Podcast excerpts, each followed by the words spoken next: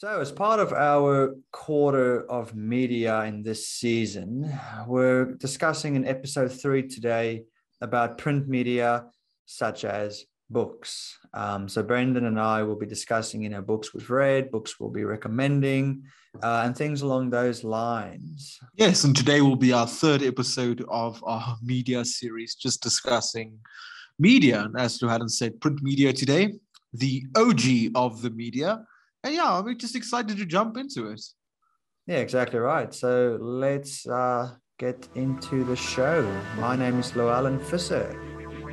My name is Brendan Null, and you are listening to Finding Books.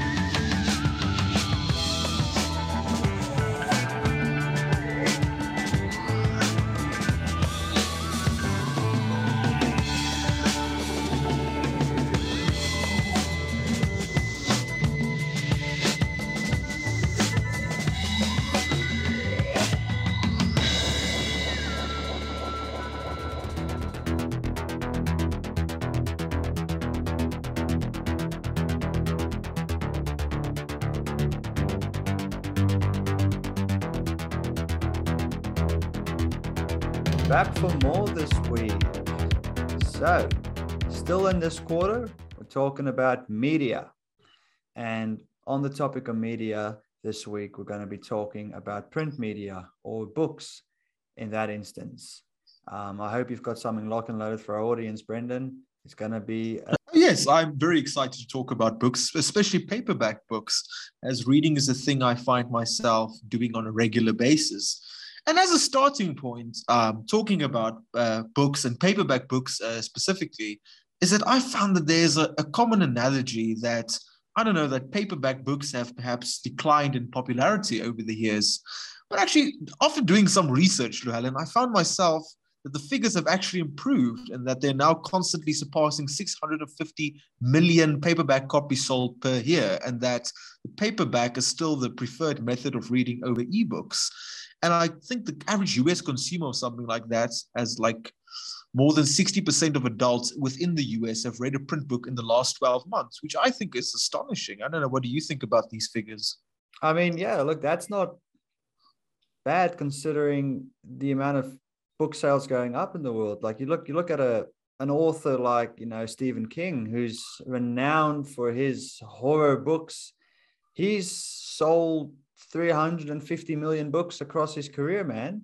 So like, and, and he's written numerous books as well. Um, Apt Pupil, It, The Shining, you know, A Good Marriage. Like he's, he's got a lot of great books and yeah, he's just, and he, I read recently that, um, his body of work got acquired by uh, Scribner and Simon and Schuster, something like that. They acquired the majority of his work. So yeah, look, mm. even with if you're not talking about paperback books, even like with Audible, you know, you, you can listen to a book that's being narrated to you. Like that's become very popular recently. So, you know, the fact that it's becoming more accessible to to the everyday consumer, it's really amazing. Absolutely. And like I think specifically when you have a great and talented author which has been proven himself for decades now, like Stephen King, which I find amongst his fans, which I am a big fanboy of, that there is really a sensational appetite uh, around the content and you know, consuming Stephen King novels. Like I remember actually over December holidays, I bought another installment of the the Dark Tower series um, mm. from Stephen King, which is a series I quite enjoy. Like I didn't enjoy the movie if we're talking about the film because I think think like they forced maybe too many books into one movie. Um, but nonetheless, I feel like I, Idris Elba and Matthew McConaughey's performances were very cool. And I think like a person like Stephen King is like you can just write a novel and you can just like expect like a movie adaptation. Mm. Um, how do you find um, the general um, feeling towards movie adaptations on books? Do you think they do them justice, or do you think like paperback or just books in general is the best format of media? Well, on the topic of Stephen King, man, like yeah, he just he does illustrate things in uh, different ways than your normal everyday horror writer would. Um, a, a, lot of his stories take place in Maine, um, which is where he's from. So The Shining, which you like, it's in Maine. Um, the the famous It book takes place in Maine. So I, I think his work must be real personal for him if he's writing in the state where he's from, if he's basing these stories, these factual stories, in the sense that there is some history to the story itself, like a fictional history. Um, but yeah, look to to put it quite simply to answer your question about these movies um, being adapted from books, I saw this really cool thing where if you took a book as it is and you put a CD disc over the front of it. The disc covers the majority of the book, but not the entire book, which means that there'll mm-hmm. always be content left out when you're making a movie. Um, so I do think that there are a lot of instances where it's hit and miss with adaptations of books into movies because you know the, the, the director or the producers are interpreting the book it's not really the author who who makes the movie as well. So yeah, you're, you're putting a different mind in control of, of the oh. outcome, which is a flaw in itself. And now on the topic of Stephen King and movie adaptations, I think we can find a lot of times like the author would perhaps not agree with the way I don't know, his book was portrayed in a specific film. As I think The Shining is a primary example of that, which I find I must but disagree there with Stephen King. Is it is probably one of my favorite all-time horror films, as I think I've established in our previous episode when we talked about movies. And I remember like he was very dissatisfied with the film, and he made like this I think this mini TV series wasn't very good in my opinion, but still, nonetheless, the book and the movie, the the the uh, Stanley Kubrick version is by far one of the most influential, I think, stories in horror over the ages. And is there like a specific Stephen King uh, novel that stuck with you? Well, the only one I've read so far by Stephen King is the It book, um, but mm. there hmm. one that was recommended to me by someone I worked with. Um, they saw I was reading the It book at the time, and they recommended that I read a book by Stephen King called Apt Pupil, um, which he described to me.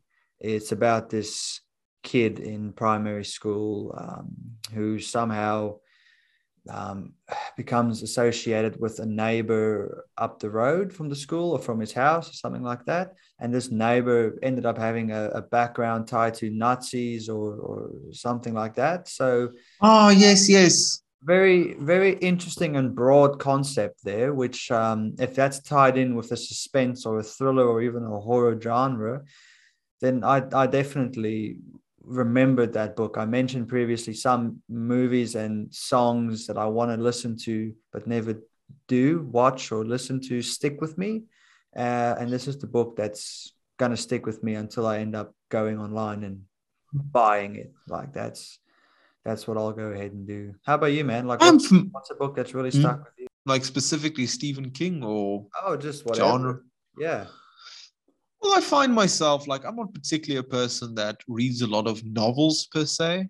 Um, I'm more of a person I like um, books uh, regarding I know science, inventions, physics, chemistry. I also really enjoyed reading books about philosophy. You know, just really I find myself thinking, okay, let's get something. You know, like a novel, maybe just to break the habit, you know, just get some form of entertainment. I don't know. What about you when specifically reading uh, like genres? But first, to answer your question, I think a, a book that I specifically like really enjoyed um, is see during high school, I was never very um, scientifically ori- uh, orientated, like with classes and stuff. Like I had biology, which I quite enjoyed, but it was and later in my life, like post matric, which I uh, got an interest in things like uh, physics and chemistry. And I think a book that really helped me get into the genre was by one Stephen Hawking, which needs no introduction, um, which is A Brief History of Time, which I think was a very nice book. And I definitely encourage most people to read that. It's just like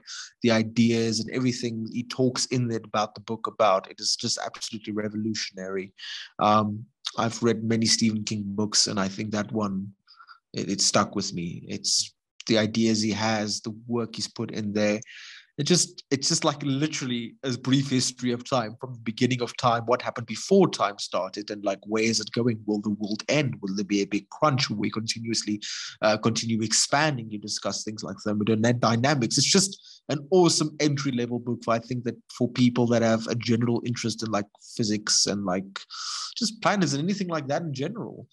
Yeah well when you're reading books um uh, is that the kind of genre you go for then? Um, do you do you like you know this philosophical or action? Oh yes, or... like philosophical. Like actually, we just um, I have a book which I am currently reading. It's a classic. I don't know if you're familiar with the author uh, Fyodor Dostoevsky, which is a very prominent um, Russian historical figure. I don't know, like Russia right now is not particularly like a point a talking point which you really can talk well about. But I definitely think I love Russian philosophy and books coming out of that age, and specifically the book is name. I have a copy of it here.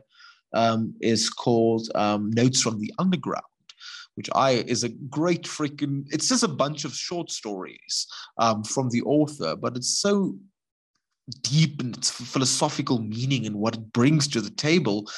Like, for example, there's tales in there of this guy that um, he sits in a, a, a, what do you call it? A graveyard and he could start hearing the spirits talking to him.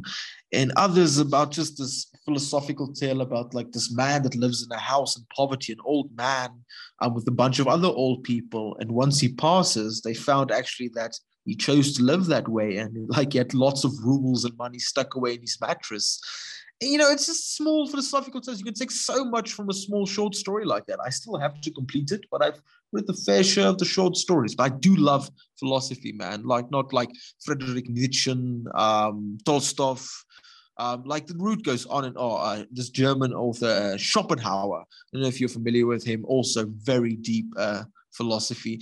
I think it definitely stretches from my background is I had drama as a subject in high school, and I think a lot of times we dealt with a lot of things like, um, you know, like a lot of philosophy goes into it and absurd theater. I love absurdity when it comes to novels and stories as well. Like, like books are like music, man. You don't particularly have one genre you always listen to. You have a bunch you try, man. And I think that makes us. And what about you? Do you like what do you read? Do you like novels? Do you like self-help books? Like really a bit of everything. Um, like I've, I had this bookstore in town that um, sold all sorts of books, and they had a little cart out the front that had uh, three books for 15 bucks. So I thought, okay, mm-hmm. great. I'll just grab three books and and read them. You know, just see what's going on. Uh, the one of those books that I grabbed is called Winslow Plain.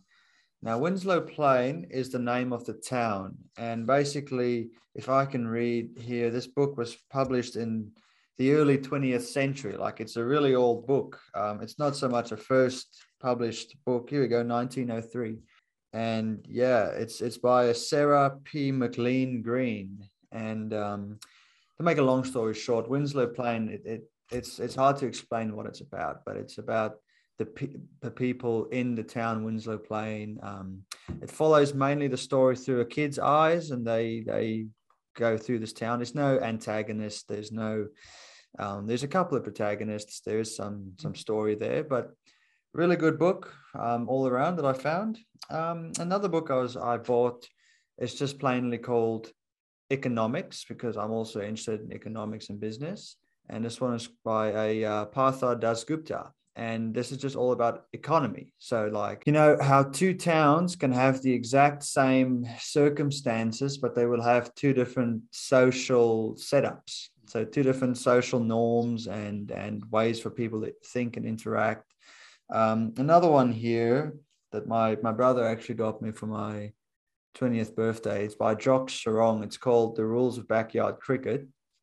And this this was a really really good one to read. It's about uh, two Australian brothers who are both cricketers for the national Victorian cricket team, and um, it's one of those things. One brother's the loose cannon, the other one's the quiet, sensible one. Um, and to, to, make it simple, um, the the loose cannon gets tied up in all sorts of wrong things. The book starts off with him being in the back of a trunk, shot in the leg, trying to break out, like really tense start to the book Um, but the one I'm currently reading, it's a bit of it's a mix of finance and self help. It's a book by Tony Robbins. It's literally just called Money, and uh, this is basically giving you steps to financial freedom. And um, some of the things I've read in this book about, you know, uh, how much do you need to be financially independent? Oh, some people will say, I need a million dollars. I need hundreds of millions of dollars. He said, no, if you actually go ahead and work out your daily expenses, um, and everything that goes into your expenditure, you'll you'll you'll be surprised to find you only need a tenth or a percent of what you thought. Me personally, after I worked everything out, if I want to be financially independent with the dream car, the dream house, all that stuff, all I need to make every year is a hundred thousand dollars. That's a million rand. Oh, that's all I need to make. Wow. Which is which is doable. Like when you start working. Hmm think of a salary. You get a salary. Um, the average salary in Australia is between fifty and sixty thousand dollars per year. You're already halfway there. So that that was a really good book to read. Um, to answer your question, those my genres are um, they stretch from fiction to nonfiction, man. But I haven't I haven't as such chained myself to an author yet. That's mm, something mm, I have yet to do but yeah like do you do you follow any of the audible trends lately? So we just listen to a book instead of reading it? Not really no. For example like i find myself sometimes lazy to read as i think most people do. For example i have like a really thick book you know you can take your time. It's not um I just think it's a lot to read sometimes. So sometimes I do feel, you know, an audible book would be nice, but I've felt myself over the years really being loyal to actually reading. Um, because I find myself, I can't get an audible for the my textbooks in which I study for university. I have to read. So I have to stay in practice. So even in my time, my own time, recreational time, I just read paperback books. I sometimes read digital books, I must say, but never the audible. And about you, do you like ebooks and stuff like that, or do you prefer paperback? And no, why? I, yeah, man. Like I tried getting into um, some online books. I the the closest I ever got to an online book was same as you as at university. Um, it was a textbook, and I didn't want to pay a hundred dollars for a textbook that I was only going to use mm. for one semester. So I ended up downloading the PDF version of the textbook, mm-hmm. and I hated it. Like I didn't like having the constant blue light strain on me, which sounds ironic. Yeah it sounds very ironic because we watch television that has blue light we have cell phones that's blue light right there you know I, i'm looking at you through a screen right now that's blue light but if you're mm. if you're trying to if you're cognitively linked to this screen and you're trying to, to focus on what you're reading it's it's quite difficult so mm. even with um audible I, if i want to listen to a, a book i may as well just listen to a podcast like yeah absolutely and if you think about it like isn't that what a song is a song is just someone putting their emotions uh, out to you which is what mm. essentially a book is the same thing but someone's mm. narrating the book so it's i mm. guess you can argue they're similar in many ways how much do you think um, books or the accessibility of books have um, have actually grown in the last century, like how the industry has changed, you know, like. I definitely think books, whatever your preferred format is, if it be audible, digital, paperback, I think access has really gone up in terms of services you get now. I mean, I think you can get subscription services for books now now these days, which they send you a couple books every month, which I think is something very nice that I'd like maybe like to explore in the near future or so. But I do feel like, in a sense, I know what the case is in um, Australia, but I think in South Africa, libraries are not that popular anymore. I think like a lot of libraries always close. As I think to myself, the library burned down. Um, yeah, my, near my hometown in Gordons Bay, not the one specifically in Gordons Bay. It's more out of town, which I really like going to. That burned down I know a year or two ago, and there's still still been no plans for reconstruction, which I just maybe shows the times we live in.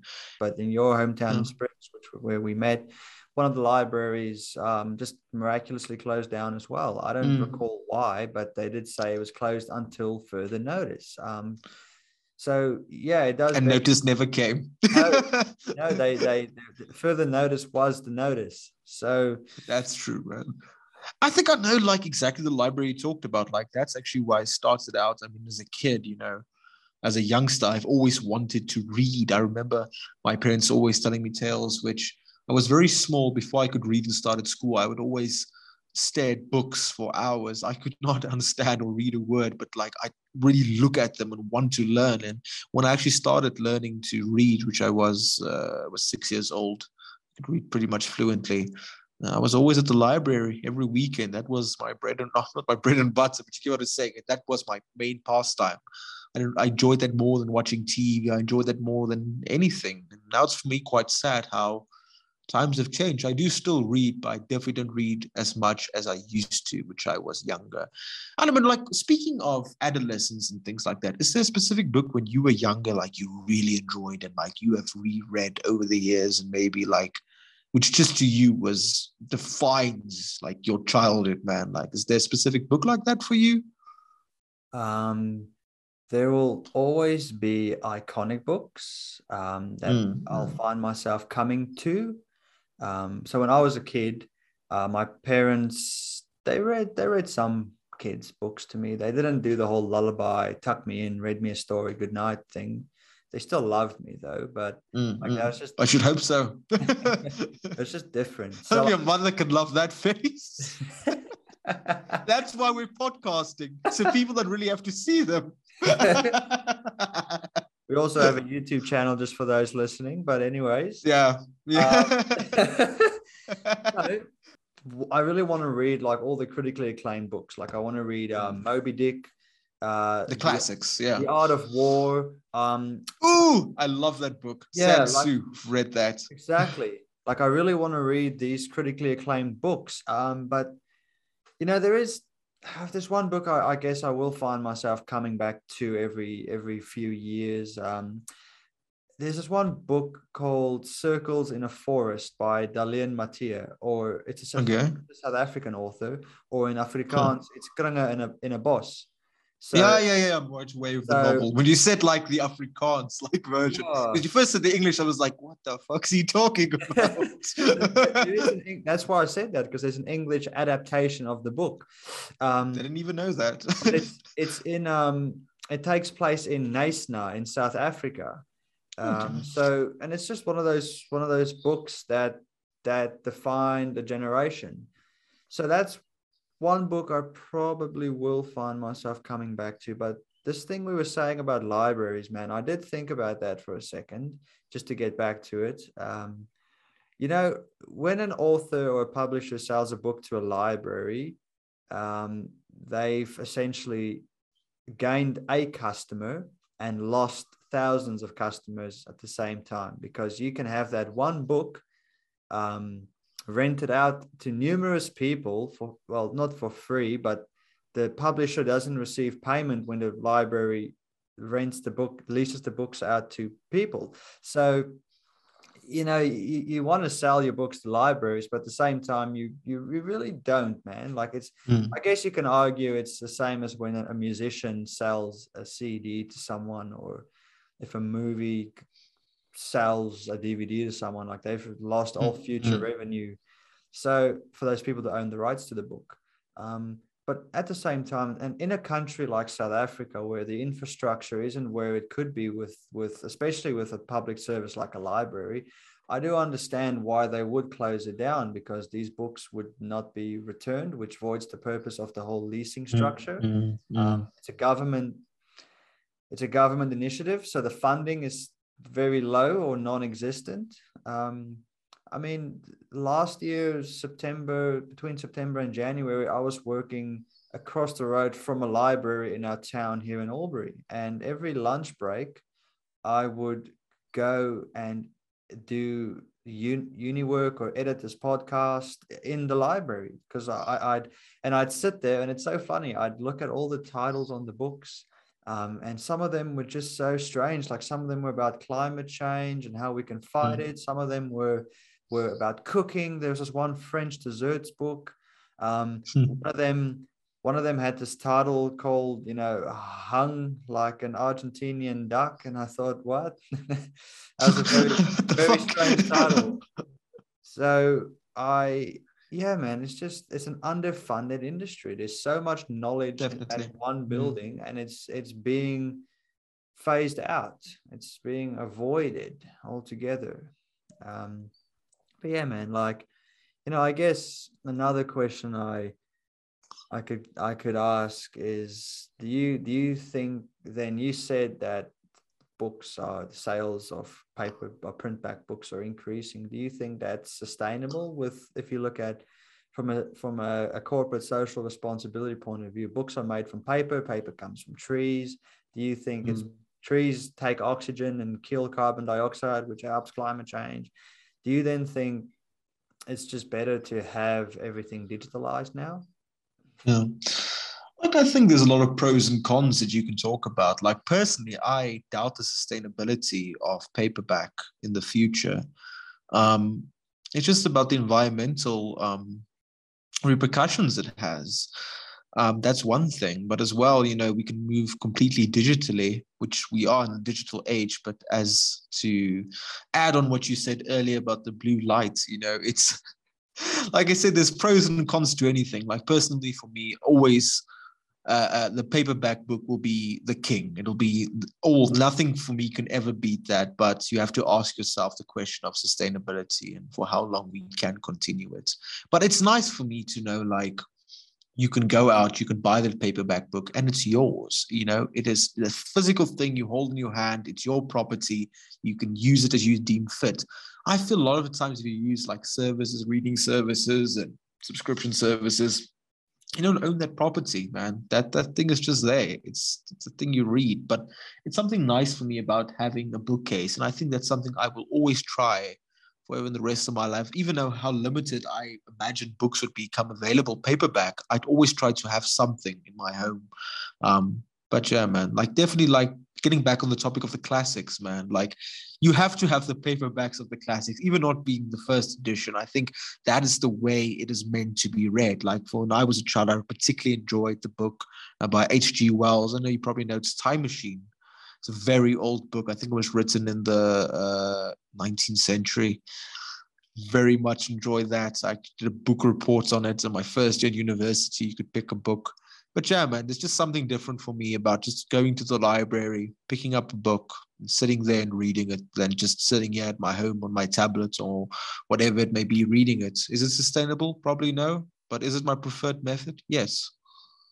All right. Well, then, as another final question to you, what's a book you'd recommend to someone to read, uh, or what's a book that you that you think only you've ever read and that no one else knows about that you'd recommend? Well, there's this book that I read about two years back. It's not a very thick book. I think it's very informative and interesting. It's called The Accidental Scientist. It's written by it's uh, Graham Donald. It just it, it is what it is. The Accidental Scientist. It's just accidental discoveries. It's anything, man, from DNA to LSD to TNT, man. It's just incredible. It gives you historical background on it, how it came to be, and how we use it these days. I think it's that's one thing about me for books, which I like. I like informative book. I like to learn something from it. It might sound like a very nerdy thing to say, but that's way. Just give it a read, man. And for you, is there a book like maybe you can recommend for the listeners? Oh, there's a book I bought for my friend um, about a few years ago that I heard about. Um, it's it's the book about Shackleton's incredible voyage. It's called Endurance. It's by Alfred Lansing. Um, and I just, it, if you know about Shackleton's incredible voyage, it's an infamous story. Um, and I don't know, I, I don't know what the story is about. I just know that these men have their their ship essentially freezes over on the Arctic Ocean, and they Mm. go to this island. And um, despite all these circumstances, not one soul was lost. Um, I'm not sure if something happens on the island, if they all go Lord of the Flies on each other or not. Uh, um, and what's really cool and why I want to read the book even more now is because they recently found that ship that uh, I imagine the ship sunk. They they found the ship recently, like I'm talking a few months ago. So now I'm like, Mhm. great. That's even that that'll be a, a, bigger emotional hinge to the book now because I can say I was alive in the period where they found this boat that sunk uh, after reading the book or before, you know. So that's that's something I'd recommend people to get onto, and it's also based on you know this story. So Mm. definitely recommended man. Awesome, man. Let's give that a look. And for the brave souls out there willing to see our faces, go check out our YouTube channel. yes, it's not the print media. This is all digital, this by the way. but wonderful. That's another wrap for us, guys. And stay tuned because next week we'll be back for another hot topic on media for you guys. So take it away, Brendan. Boats and hoes.